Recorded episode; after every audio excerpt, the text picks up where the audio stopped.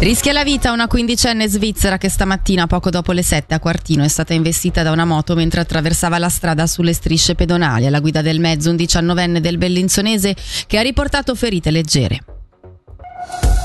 Un Ticino attrattivo innalzando la qualità di vita e migliorando le relazioni tra istituzioni e cittadino è quanto mira a mettere in pratica il governo attraverso il piano di legislatura fino al 2027 e alla prospettiva 2040.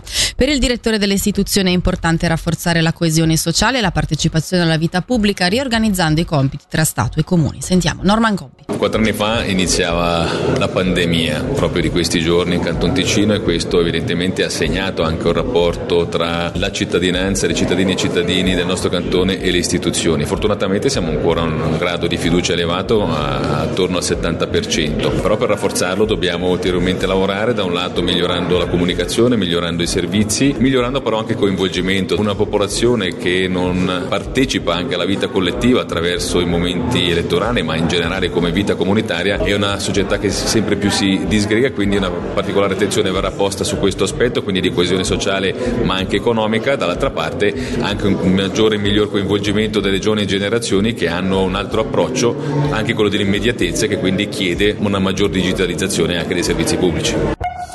Nove anni di carcere e un trattamento ambulatoriale di lunga durata è la pena inflitta oggi dalla Corte delle Assise Criminali di Lugano per il 51enne che ad agosto 2022 ad Agno sparò al figlio ferendolo gravemente perché è sospettato di avere rubato i soldi della nonna. L'accusa aveva chiesto sette anni e mezzo, la difesa cinque.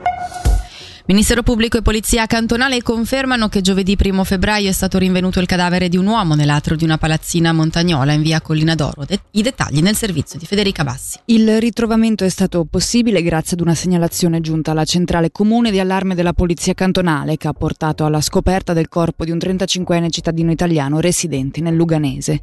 Proseguono ora gli approfondimenti sulle cause della morte nonché sulla dinamica dei fatti con le relative perizie tecnico-scientifiche, la ricerca di tracce forensi e la raccolta di testimonianze. Le autorità precisano che l'autopsia è stata svolta e che sarà completata da analisi tossicologiche e da ulteriori esami. Al vaglio la posizione di un 56enne cittadino svizzero residente oltre Gottardo fermato in seguito. Gli accertamenti dovranno stabilire se e in che modo l'uomo abbia concorso nella morte del 35enne. L'inchiesta è coordinata dalla procuratrice pubblica Valentina Tuoni. A crescere il reclutamento per la linea verde del Lugano è questo l'obiettivo annunciato dal nuovo responsabile del settore giovanile, Alessandro Chiesa. L'ex capitano bianconero con quasi 900 partite all'attivo nel massimo campionato svizzero ha raccolto il testimone da Marco Werder. Sentiamo proprio il CEO del club. Prima di tutto sono felicissimo che ci sia un'altra persona cresciuta all'interno della nostra organizzazione che ci conosce molto bene, alla quale si può affidare quello che è un nostro gioiellino. Sicuramente il grado di empatia e di professionalità anche per riuscire a gestire situazioni che sono tra lo sport professionistico e lo sport amatoriale, nonché hobby e questo è una spaccata che ogni tanto è difficile fare. Dalla redazione per il momento è tutto, prossimo appuntamento tra meno di un'ora.